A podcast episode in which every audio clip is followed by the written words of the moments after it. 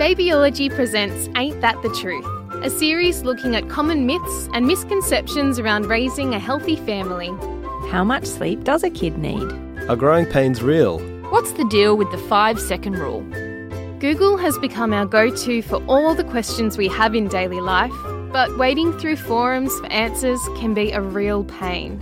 To help sort fact from fiction is host Sarah Hunstead, a paediatric emergency nurse, author, and passionate advocate for child safety and children's health issues. Sarah Hunstead separates science from urban myth.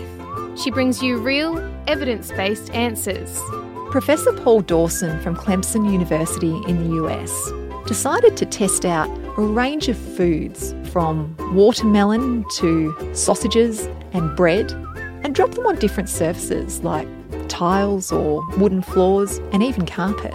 What they found was really interesting. Subscribe to Ain't That the Truth, a babyology podcast launching July 9.